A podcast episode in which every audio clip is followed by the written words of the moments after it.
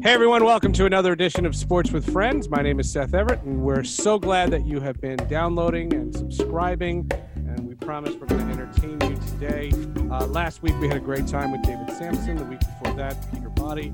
Uh, we have been focusing on a lot of things current right now. You know, the pandemic and what has been going on in sports. And I thought we could take a little bit of a break. We, I think we need to exhale and hear a really inspiring story about a, a, a, lady who was one of the pioneering people in sports journalism.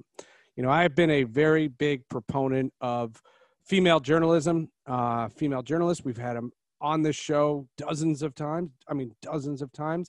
I've had male and female coworkers, and in the sports industry, uh, that's not always a given. It wasn't always assumed. And I remember when I hired someone to be a, a Seattle Mariners reporter. Uh, she became the first woman radio reporter, and I was like, "Wow! I didn't, I didn't even know that. I didn't, I didn't even think that was something that was possible." Diane Shah is a sports writer. She's an accomplished author as well, uh, and she's been a sports writer since the '60s. She's also done news pieces.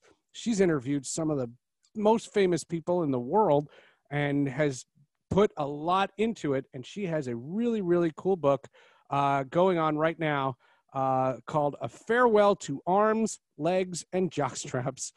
Please welcome to Sports with Friends, the great Diane Shah. Diane, thank you so much for finally doing this. This has been months in the making. yes, it has.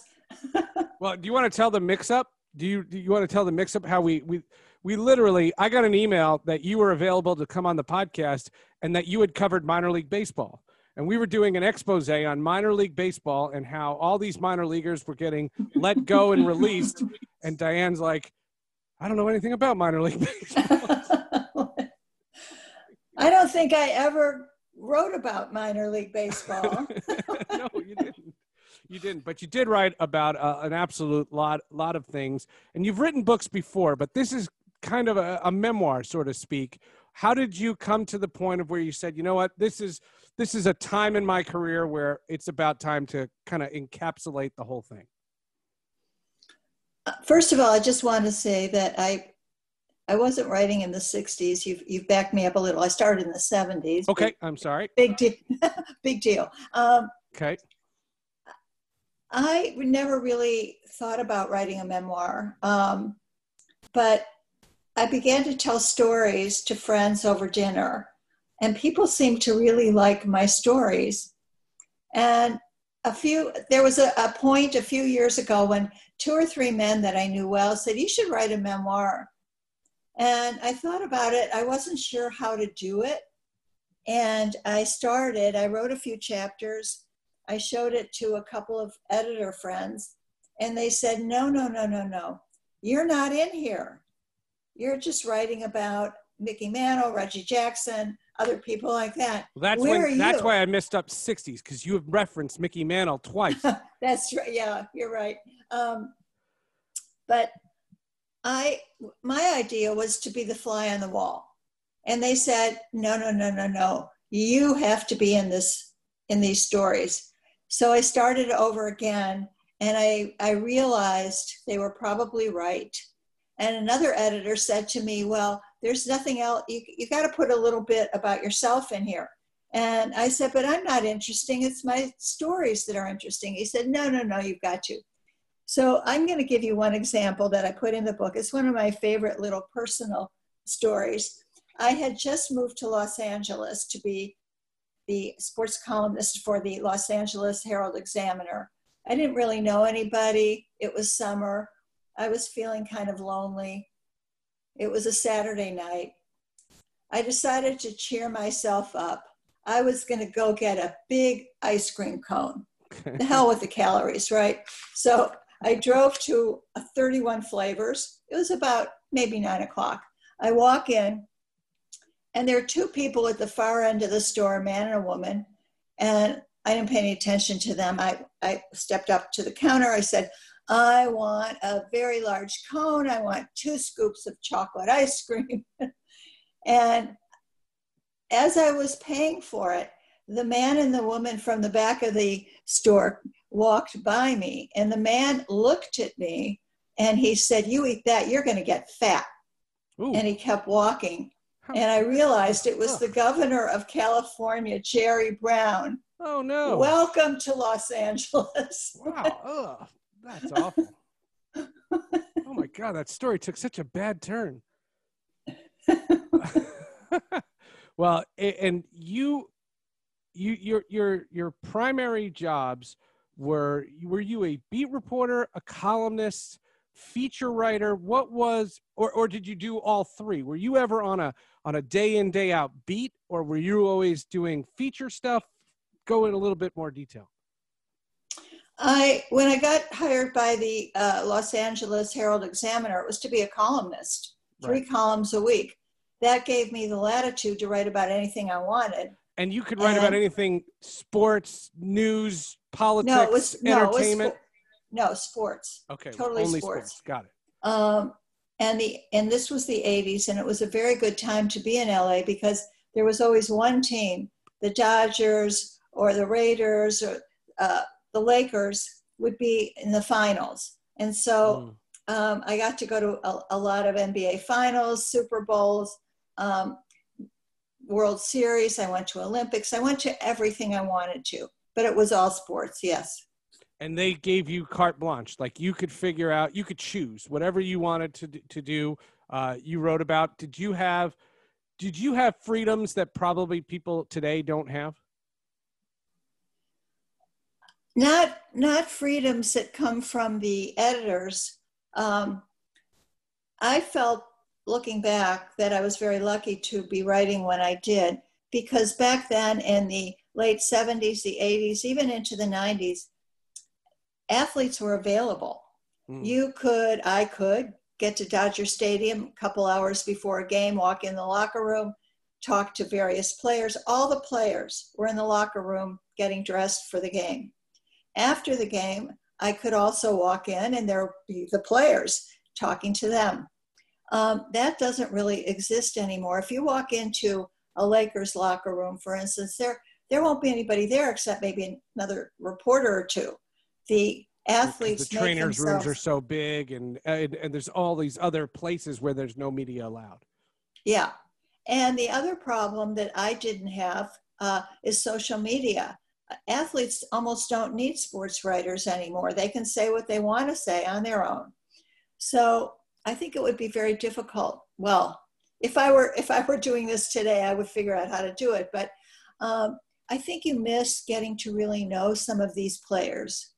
Um, and I was able to spend a lot of time with them and, and get to see them, get to to see what they were really like how did you go about commanding their respect? Because I would imagine there's not a lot of women run, around, and I would imagine most players. This is just my imagination from my you know years covering sports. That most players are pretty good and pretty nice and pretty friendly, and then there's always a couple that are just total jerks. Is that is that a fair assessment of what a typical clubhouse experience would be back then? It was, in my experience, to my surprise, actually, uh, early on, there were three baseball players, I don't remember who they were, who wouldn't talk to me. They would just turn on their heel and walk away. Because you're a woman?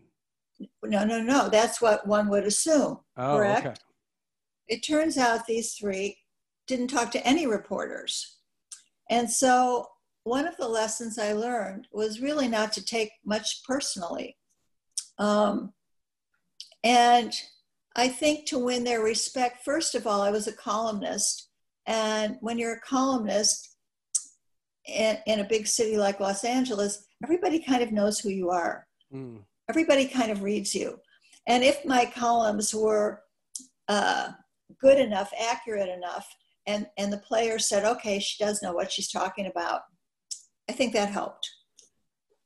There's no shortage of action going on with our exclusive partners at betonline.ag. Sports are slowly making its way back. MLB and now NBA join UFC, boxing, NASCAR, and soccer. BetOnline has all the best odds and lines for the upcoming games and matches. Need more? BetOnline has simulated NFL, NBA, and UFC happening every day live for you to check out. Looking for something else other than sports? BetOnline also has hundreds of live casino games, poker tournaments, and all the best props in the business. Visit betonline.ag or use your mobile device device and join now to receive your new welcome bonus and start playing today. Bet Online, your online wagering experts. Visit betonline.ag and don't forget that promo code podcast1. That's P O D C A S T O N E for your sign up bonus. Bet Online, your online sportsbook experts. We'll get back to sports with friends in just a moment, but first, did you know that I have another podcast that I do? It's like sports with friends, but it's a little different. It's about the superhero sci fi universe. I have been a fan of comic books, animation, movies, and when I started the Hall of Justice podcast, we wanted to do it for adults. Why did I name it the Hall of Justice? Because if you're old enough to know what the Hall of Justice is, you're our demographic. The idea of the show is to take the same passion that fans have for sports, but to bring it to the superhero genre. We have movie reviews where we spoil the movie. And don't worry, we warn you so that you can see it first. We also have celebrity guests where we interview actors, voice actors. The Hall of Justice podcast comes out every Thursday, wherever you get your podcasts was there a sport that you had a particular affinity for that you liked more than another? Um, did you, for example, choose to cover Lakers games in the winter, but then in the, you know, but was the NFL something that you were into? Like, what was your, what did you feel a connection to? Most of my life, I baseball had been my favorite sport, but when I started writing about football, that became my favorite sport. One of the mm. reasons was, to my surprise, I found that football players were smarter and funnier than other athletes. Great, uh, and I had the Raiders who left Oakland and were in Los Angeles, and they were they were really fun. Um, there Marcus was a player, Allen. Todd Christensen. Sure, sure. I would interview Todd Christensen. His parents, I think, were both English teachers after my interview with Todd, I would have to go back to the office and look up at least six words he had thrown at me that I'd never heard of before. Um, they were funny, and I found them pretty easy to deal with, these, these big bad raiders. So I became, and, and I love the sport. Mm. So that's still number one. And then, um, who are some of the players that are like, when I say relationships, I'm not going in a dark path here. I'm keeping it clean for now, um, and an emphasis for now. Uh, Got to keep the listeners wondering. Um, were there players that you developed relationships with that persevered their time on the field? Were there people? Because you know, when I was reading the bios, you've interviewed everybody, but were there people that stuck out to you, and people that to you were people that 10 years later you could call on them or when they had long retired, if you needed a quote from an old player, they were somebody you could reach out to. Were there specific players that you covered over the years? You developed a closeness. Uh, that's why I'm using the word relationship. A closeness, a friendship, a camaraderie. Um, there's, excuse me. There's one player I can think of, um, Mike Haynes. He was a cornerback. Oh, yeah, sure.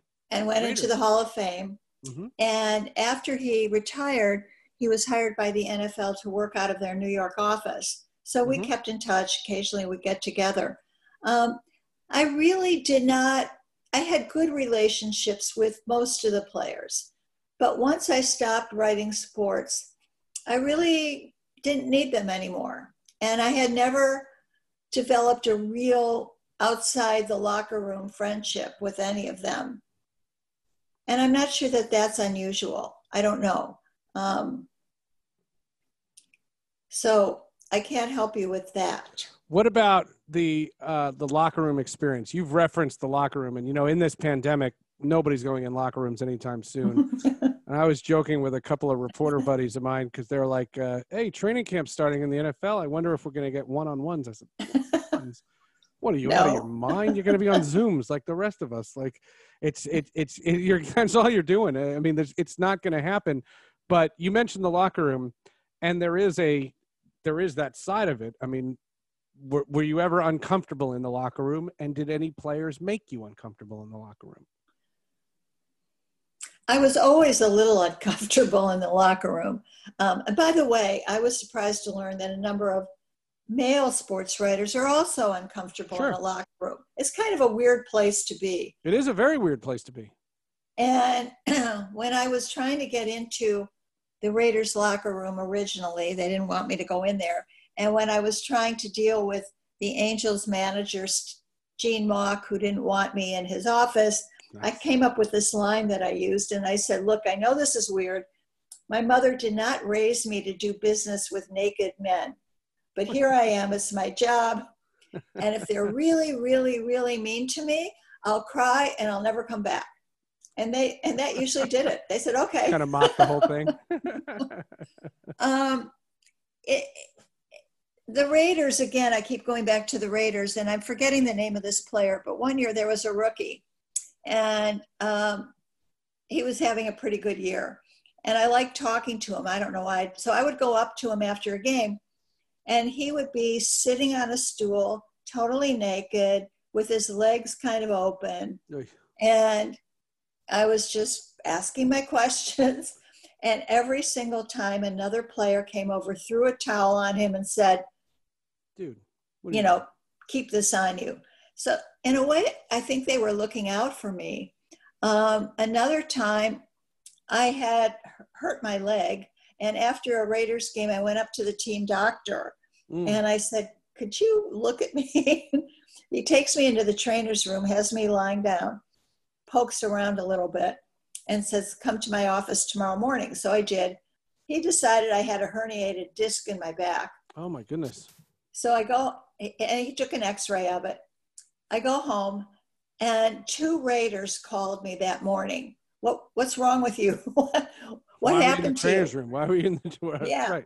And I, t- I said, you know, I, I hurt my back, and Dr. So and so said I was going to need surgery. And the first guy, Henry Lawrence, he was a lineman. He said, no, no, no, no, no. First of all, he's a quack. Second of all, if somebody put a knife in my knee and pulled it right out, my knee would still never be the same. Um, let me give you the name uh, of, So of some chiropractors, people like that. I got another call an hour later. And I was, I don't even know how they had my phone number, but I was very moved by that. And it turns out that I went to the Lakers doctor and he said, You don't have a herniated disc, you've got muscle spasms, you'll be fine in two months. And he was right. But I guess that you know one of the I wrote a I wrote a mean column about the Raiders one day, and one of the players called me at work and said I don't they're really really angry. They put the column up on the bulletin board. If I were you- you've always been fair to me. I just want to say, don't come in the locker room on Sunday. Hmm. So I, he said, I don't know what they'll do to you. Mm. So um, I go to the game. It's a very close game. I'm very nervous. And I remember thinking, oh, if only I'd put a pillow in my clothes, they'd think I was pregnant. They would never have hit a pregnant woman. anyway, at the last minute, the Lakers won. I walked in. The first player that saw me said, So, you know, you think we're wimps, huh? And then he laughed. I laughed. That was the end of it. So I- I had no problem with with the Raiders, and you would have thought they would have been difficult. Well, I just remember the story. Um, Suzyn Waldman, uh, who I need to get on the show, the great Suzyn Waldman. Uh, she is a longtime Yankee reporter and then became a Yankee announcer. And she tells a story in 1985 of her going into the Toronto Blue Jays uh, locker room and she tried to interview George Bell, who had hit two home runs. And George Bell refused because she was a woman and made a scene and Jesse Barfield, who I've heard this story, and I went up covering Jesse Barfield, and I confirmed this story with him because I had heard this when I was coming up. You know, I was a, an intern and such, such like that. Jesse Barfield, in front of the whole team, stood up and said, "I didn't hit two home runs, but I did get an RBI. You can come over and talk to me anytime." That's And great. I heard that and I just thought, and Jesse Barfield was the hitting coach of the Mariners when I worked with the Mariners. And I just was like, oh my God, that story just means so much to me. And I rooted for Jesse Barfield all the time. And I never met George Bell and I don't know him from a hole in the wall. And I don't know what his situation was, but I heard of those types of stories. And that's when I was first introduced to you and I knew the time period that we're talking about, there was such sexism going on that I couldn't imagine some of the things that were being thrown at you that wouldn't have been thrown to me if you and I had our roles reversed? You're right. I don't know. I somehow, I was lucky, I think. Um, I don't know if it's how I presented myself. Hmm. Um, I don't know why, but they really, you know, I assume that players and sports writers probably talk behind my back, but not to my face. Hmm. And I usually got everything I needed. Why were they kind to me or cooperative with me, I should say? I can't even answer that question.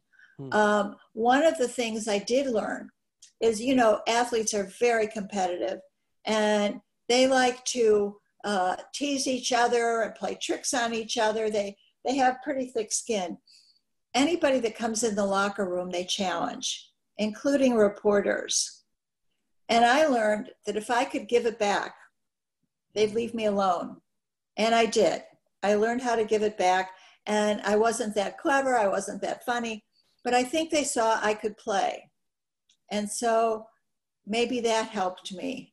I, I never took any of it that seriously. Um, I just said, okay, I'm here to do my job. Talk to me, and I'm out of here. Mm. And um, I usually got what I wanted. It's pretty amazing. Pretty amazing. Um, did you interview Heidi Fleiss? I did. Oh my goodness. What, what was that? I, I, I, told you I did a bunch of research and I was I was just trying to see like stories that I could I could bring to this, you know. And I like I said, we were supposed to do this podcast so long ago that I've done this research months ago. So my memory is a little shady, but what would be a circumstance that you would interview the Hollywood madam? And what was that conversation like? Like, did you I, I, I don't know. I I I couldn't even imagine. But how you dug that up is amazing. Um, while I, hey, I always was, else. I always was doing freelance articles. I did a lot okay. of covers for GQ. I did work for Esquire. I think that was an Esquire piece that you're referring to. I did interviews in Playboy magazine. I did a lot. Oh, so you magazine. wrote the articles that everybody pretends to read. yes. Come on, that was too easy. um, and Heidi Fleiss was one of those articles I did for Esquire. And I'm I'm sorry. I, I wish I had known. I would have looked it up. I don't remember my conversation with Heidi Fleiss. it was just it was just so random. Like there was other people. Like I could understand. So I guess the entertainment storylines when you would interview actors, that was freelance. That was outside of yes. the gig and that's pretty cool that you were able to to uh, commandeer all that and that, that that's that's pretty remarkable um, what was um, what are some of your your favorites? Because obviously, if I'm asking them, I'd want you to remember them. well, I can remember. Um, I'm gonna. I have to. I have to start from the beginning on this story. Okay. Um, it was 1982. The Yankees had just traded Reggie Jackson to the, to the, California Angels. I think they were called. They keep changing their name. They were the California the Cal- Angels then. Yeah. Yeah. that was the era yeah. when uh, Naked Gun was made and Reggie Jackson tried to kill the Queen of England. okay. anyway, um, I had written about Reggie in New York, and now he was in Arizona. It was spring training, and I went down there to do some some columns. And um, Reggie was always getting in trouble in New York, and he had decided that he was going to be his best behavior. He wanted to get off on the right foot and, and be good to everybody. So one night, uh, another sports writer and I walked into this restaurant, um, and there was Reggie sitting at a table by himself. And he saw us and he asked us to join him, which we did. No sooner had we sat down than this woman came over and she wanted his autograph and, and she was smoking a cigarette and blowing smoke in his face. And what happened after this, the entire time Reggie was there, these people came up to him. I want you to sign six autographs. They'd I'm push sure. his plates I'm aside. Totally sure. They'd sit on the table. And every once in a while, Reggie would flee to the men's room, I guess, to compose himself. But anyway, I'm sitting there and I'm going, this is a column. So I'm taking notes. I write the column.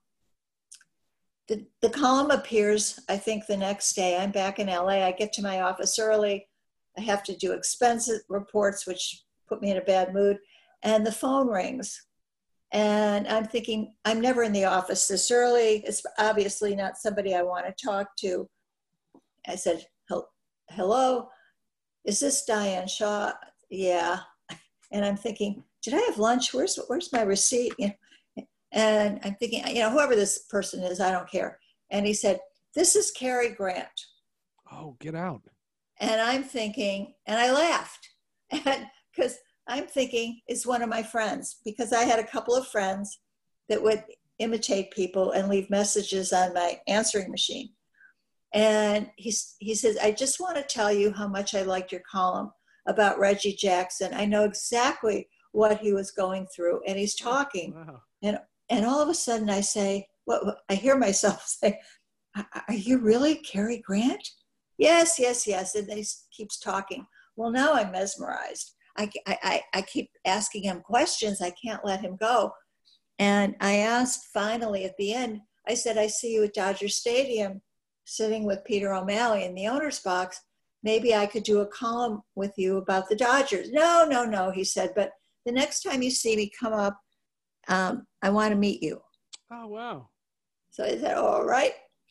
So the next time I saw him, I went up and uh, shook hands, and he, he, I'm sure this was a standard line. He said, do you have a boyfriend? And I said, well, not right now, I don't. And he said, what's wrong with the men in this town?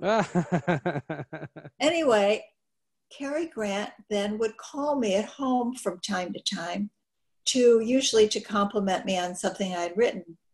And at wow. the same time, I was doing all these pieces for GQ, and the editor of GQ said, "Oh, on my wish list, Cary Grant." I said, "Oh, let me that's, see what I can do." That's your buddy, right? That's your friend. So Cary, did, he didn't want to do it. Finally, we talked. I talked him into it, and it was a, a day of the at the races with Cary Grant at Hollywood Park, and the story got done. But I got to know this man, and I never could get used to picking up the phone and hearing that voice. You guys used to just shoot the bull like you just would talk. Yes, that's, that's so cool. that's pretty. That's pretty wild. Yeah, it's pretty. It's pretty crazy, and you seem very um, matter of fact about a lot of things that I think people who are listening to this are going to be like, "Wow, like you did what? You did here? What? Like, like that's."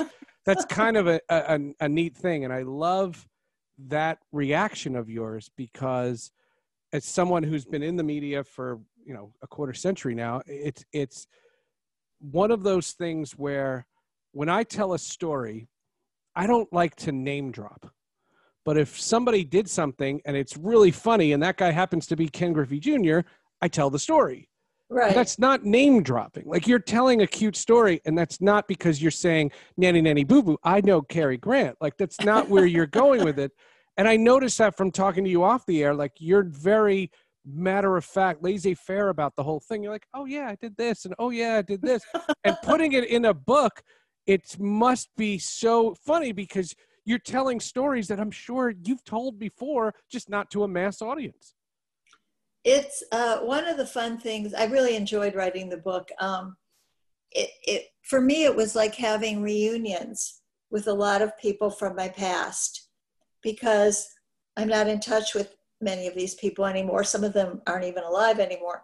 Um, so it was just always fun to to force me in a way to remember those days. Um, and it really was. A, a, I had a lot of fun. Um, you did writing sounds, sports. Sounds like it. it sounds like you had a really really good time. Uh, I remember when David Wright retired. See, I was in a different position than you because I was in radio and I was in broadcasting. And even though I do some freelance writing, I'm not a reporter per se. I'm more of a broadcaster. Now, I guess a podcaster. But the idea for me was always to establish relationships. And just to know these guys, I didn't need to be the first guy to break the news. Like I, I never, I was taught very young, uh, let the the reporters break the news. You just have enough knowledge about what's going on so that when the news is broken, people will come to you for the analysis. Yeah. And, and that was a different mindset. And when I was in my 20s, I would go out with those guys, like the Mariners. And I just had somebody on my podcast. Uh, one of my old uh, buddies, John Halama, was a pitcher in the uh, late 90s, early 2000s, uh, journeyman pitcher, pitched for like nine organizations, but happened to be in Seattle when I was in Seattle. And he's a Brooklyn kid, and I'm from New Jersey. And we hit it off and we became friends. And it was great because I didn't need to request his friendship. Like I wasn't looking for a story from him. I just wanted his friendship. And then when he pitched and we had to put him on the post game show, that was weird. You know, it was it was fun. It was Yeah. it was comfortable and it was it was neat.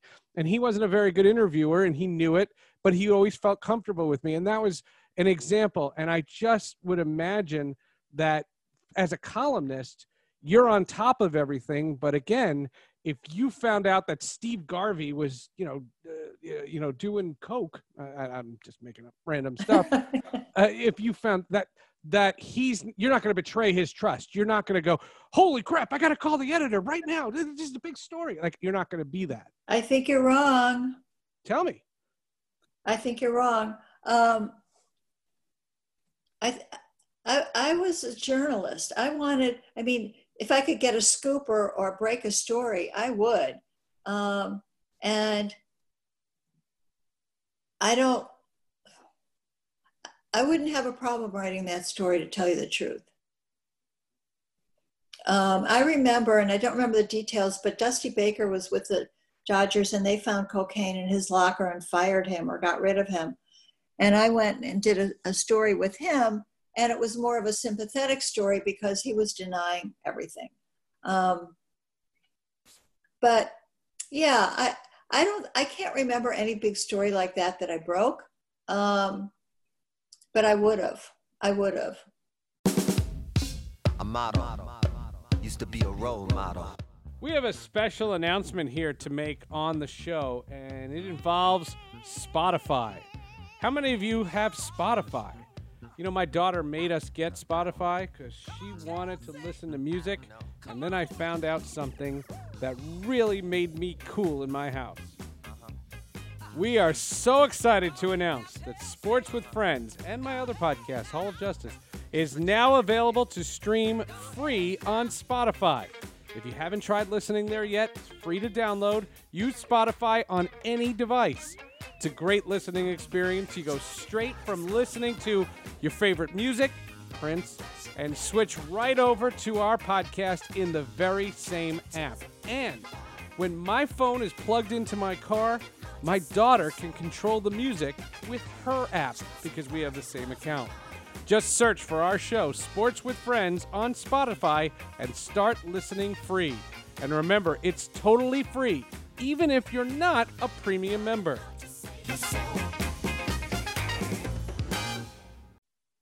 When you are in the context of the time that you were covering stuff, uh, electronic media is is growing. Television becomes a bigger thing. Radio becomes a bigger thing. Was there ever, you know, nowadays with the print industry the way it is, and I do want to get to that. Um, nowadays, every writer I know has a podcast or has a radio show or has a television appearance that they do. Was that something that was ever a goal of yours? Was that ever something that was intriguing to you? Or was that literally just a sign of the times that that when you were in the height of your sports writing career, you were comfortable just being behind a typewriter or a word processor or whatever you were Yes, um, I went to Indiana University and majored in journalism. And I remember they were trying to get me to go into radio or television. And I didn't want to. Um, I really want, I loved writing. I wanted to be a real writer. And I mean, in today's world, I guess I'd look at it a lot differently. I did want to just be a writer. And also, back then, uh, probably starting in the 60s, but I was influenced by what they called the new journalism. And you had Gay Talese, you had um, John Updike, these brilliant writers who would occasionally do sports. Um, it, new journalism to me was like fiction, but you would use real people and real facts. And so the thing back then was to write as creatively as you could. And I got a bit of that uh, towards the end. Um, and there were times I could I had fun writing columns. Um, the Steve Carlton column that got a lot of attention. There was another column I wrote. It was like four o'clock in the afternoon. I didn't know what to write about. This happens sometimes when you're a columnist. Help, help, help. And suddenly I got this idea, and that was I couldn't watch hockey on TV. I couldn't see the puck. I don't know what was wrong with me. I couldn't was watching hockey puck. just before you called. I couldn't see the score, you know. So I wrote this column. There are no pucks in hockey, and I told the history. This, of course, is all made up. And I said, World War II came, and there was a shortage of rubber, and the U.S. government said they couldn't use rubber for hockey pucks at that time. So what they did was they learned to pretend to be hitting a hockey puck. And they did it so well that nobody knew the difference. Hmm. And when the war ended and rubber was again available, the owners got together and said, Hey, we've saved a lot of money not using pucks. Let's just not use pucks. and so there are no pucks in ho- hockey. They'll, they'll have a score and then they'll get a Disney illustrator to kind of show you what what happened. Uh, um, he'll draw it, and anyway, I went on and on. And a few days later, I got a box delivered to me at the Herald Examiner from the Los Angeles Kings, and it's it said there was a note, Diane, there are pucks in hockey, and in it was a puck. So I got my own puck. But anyway, you could do fun things like that. I'm not sure you do that anymore. Um, I could be wrong, but I think it's it's just so much um, commenting on what's happening, maybe getting an interview, which is hard to do. Um, I don't think you can have the same kind of fun. Well, and, I think, and you might know differently. I think that the the nature of the the industry has changed, and I, one thing that I did want to ask you about is I think print journalism is under siege. I don't think print journalism is going away, but the printed newspaper is a thing of the past and the reality of it is is that advertisers are not spending the same for digital advertising that they were for print advertising so even though the journalism is still technically the same it is uh, it, it costs it, it it it earns a lot less for the newspapers and so because of that print journalism reporters are making less there's been layoffs like you would not believe. Yes. Um, the guy we had last uh, two weeks ago on the podcast, Peter Botte, a, a 20 year uh, experience, 20 years of experience in New York, and he's furloughed by the New York Post. Um, and that's part of the pandemic, but that's not part of the pandemic because the, the need for news is is never been greater, and sports news too, because what's going on with these leagues and college football and and and these sports are just it's crazy and you saw the New York Daily News as a shell shell of its former self, and I'm just using that. And I remember newspapers. The Rocky Mountain News doesn't exist anymore, and the Seattle uh, Post Intelligencer doesn't uh, exist anymore. And the, the newspaper that you worked for, I don't believe exists. No, anymore. that's gone. right, it's gone. And I think that what's happened is, I think it's harder now for a print journalist because if you're a young kid and you were starting out in the business you could have a blog. You're not going to make any money, but you'll right. you, you, could get your stuff out there. But right. the the the pool it, it's so finite, and there's so few jobs. And you know, radio is under siege as well. Um, television has been under siege. There's been massive layoffs at NBC and all the regional sports networks there. I mean, it's it's an awful industry right now. And what I find is, I don't think really good writers are being lured into sports journalism the way you were. No, you're you're absolutely right. Everything has changed a great deal. Um, uh, a friend of mine out in Los Angeles, uh, who writes for the Athletic, was telling me the day that Kobe Bryant died, mm-hmm. um, reporters sort of went to the um, Staples Center. There were Lakers there, but they couldn't get to any of the Lakers because the Lakers had social media. They could express themselves without the mm-hmm. reporters. and I was thinking if it were the back media in was my so day, in the embarrassing that 80s day. The media was so I- embarrassing that day. Well, it, yes, but I was thinking that if it were the '80s, I would have gotten in there. I would have, I would have found a Laker to talk to me. It doesn't happen that way anymore, and so it's a whole different kind of craft. And as a, a young writer, I probably wouldn't have gone in the same direction. I wouldn't have because who's going to hire me? Um, there's there's not too many people, papers left, so I probably would have gone into television at that point. Um, And your friend that works for the Athletic, do you do you think the Athletic model? The Athletic is is extraordinary journalism, and I am a proud subscriber. And I tell people I pay whatever the annual price is. I pay the price uh, for the Athletic because I think it's worth it. That's my personal choice. Do you think that model works? Do you think most people want to pay fees to have sports news sent to them? I don't know if that's different than the fees we pay for Netflix and Amazon TV, you know, all that. Um, For me, and again, I'm out of the business, most of that stuff I'm not interested in reading anyway. Um, back when I was writing, I, you know, I would read the local papers. Sports Illustrated was so important, and talk about brilliant writing. It was there. Um, so those were, or I would read the, you know, the New York Times and the, and the New York papers. Um, you don't do that now, and so um, I think the skill set to be a sports writer or sports reporter today is much different. I, I, I can I can just uh, uh, imagine. Um, one aspect of the female experience, and this was something that I was very very aware of back in the day. Um, I've told the story where uh, I remember working, uh, hosting a show at a at a home run derby, and I knew that one of the producers that we had. I'm not saying the year because I'm not outing this person. Uh, was sleeping with a bunch of baseball players. And funny how it happened, those baseball players were all guests on our show during the home run derby. I have seen women who come into the locker room or come onto the field wearing, if, if, if I may be so frank, the sluttiest outfits I've ever seen. And it's trying to get players' attention. And you don't come off as somebody who did that in any way, shape, or form. And I, like I said, I've done my research on you and I've researched all of these things. And I'm not saying that by any stretch am I stereotyping that that is all women because there are so many wonderful women journalists.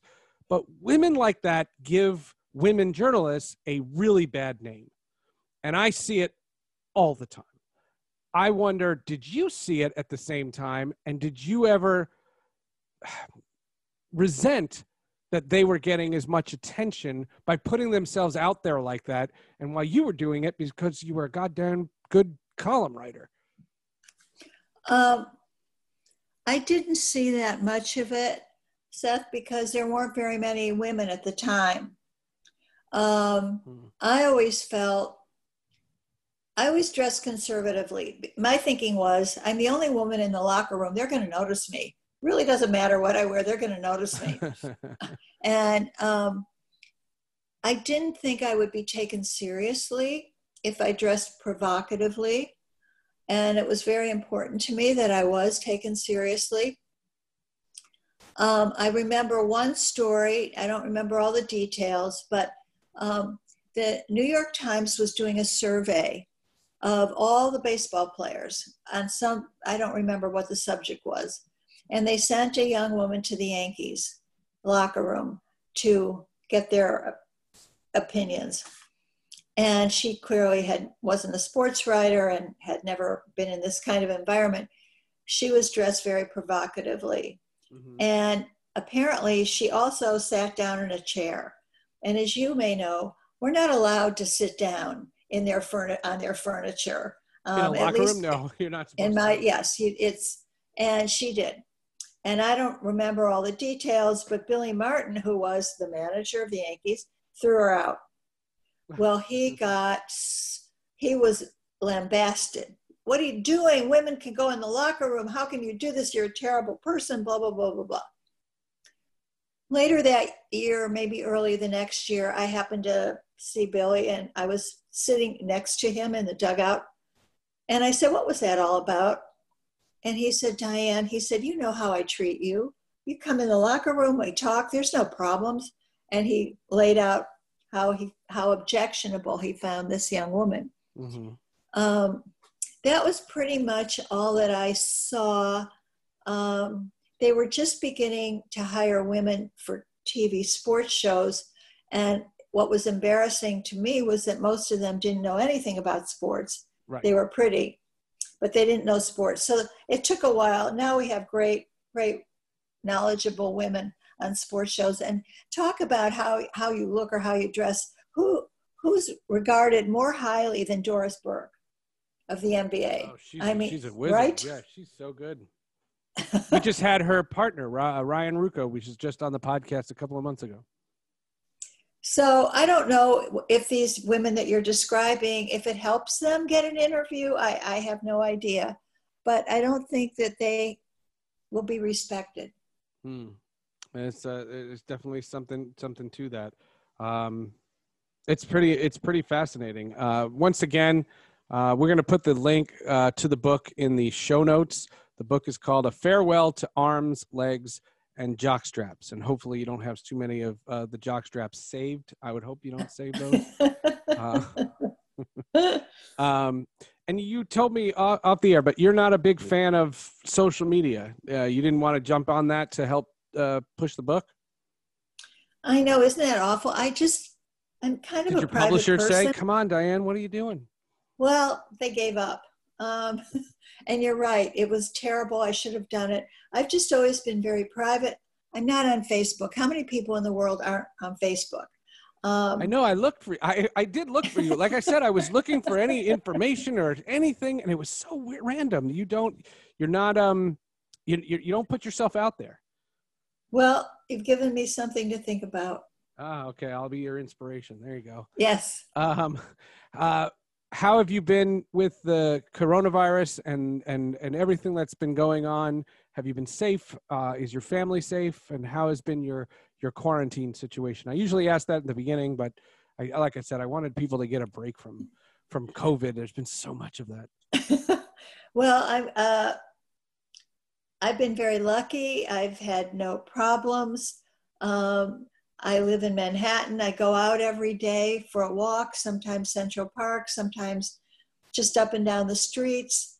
Um, I'm happy to report that most of the people I see are wearing masks, which I believe in. Yep. Um, I know a couple people that had the virus.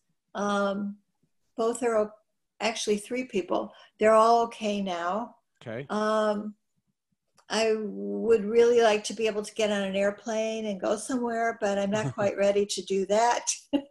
and I was so excited a couple of weeks ago when they started with baseball. And if if they don't have football, I'm going to hibernate. I'm just going to go to sleep for five or six months because I don't know what I'll do on Sunday afternoon if I can't get football.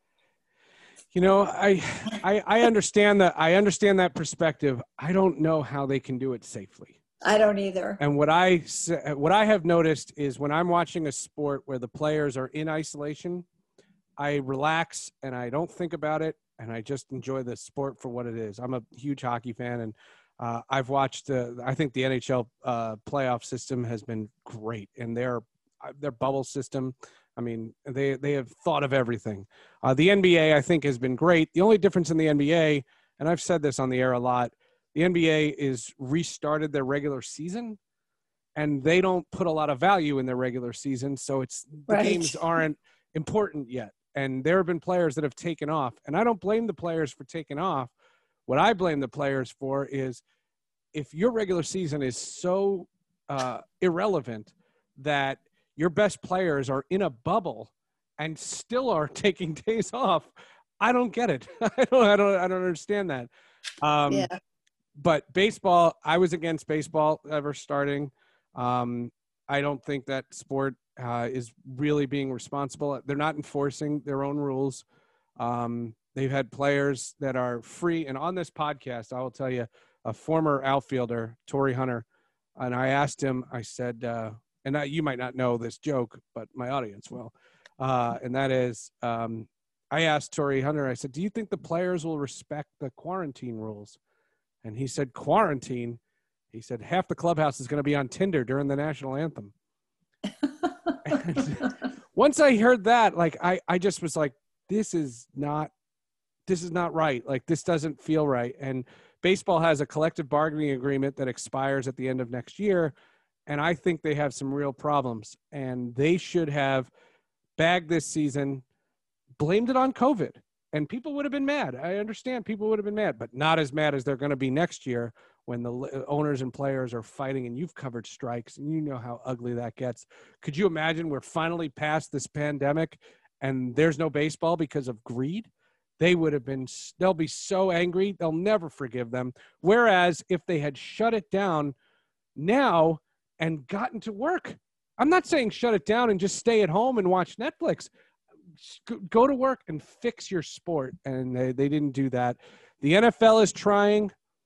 I don't know how they're going to do it. I, I honestly I don't, don't know. And I, I, I think I think it's a mistake that they're not playing a preseason game because I need they need to practice. They need to practice not just the football, the, yeah. but practice the travel.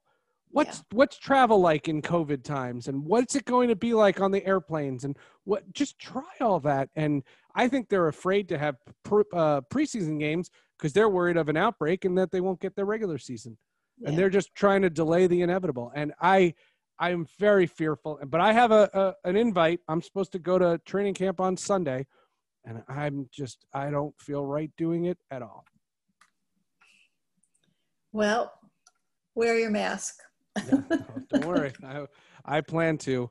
Uh, you know, it's so funny. We usually end the podcast by giving out all your social media uh, information. And I usually end by saying, you know, if you have any issues with anything that you heard in this episode, reach out to Diane directly. But there is literally no way to reach her. So too bad. Yes. Diane, thank you so much for doing this. I really appreciate it. And again, good luck with the book. I know it was released right during this pandemic, so uh, people can still find it. However, you can get books. We'll put the Amazon link uh, in the show notes. A farewell to arms, legs, and jock straps. Congratulations on it. Thank you so much. That's Diane Shah. Thank you for listening. Thank you for subscribing. Once again, this is episode 261 of Sports with Friends. We'll be back next week and try to make sense of something else going on in sports. Thank you for listening. We'll see you next week. If you want me to stay, I'll be around today to be available for you to see. I'm about to stay, here, I got to be me.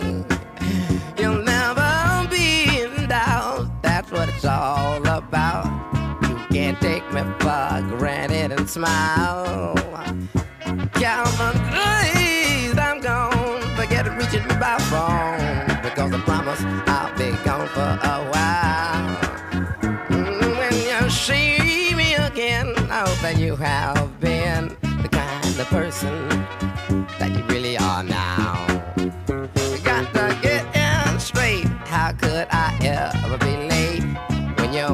one.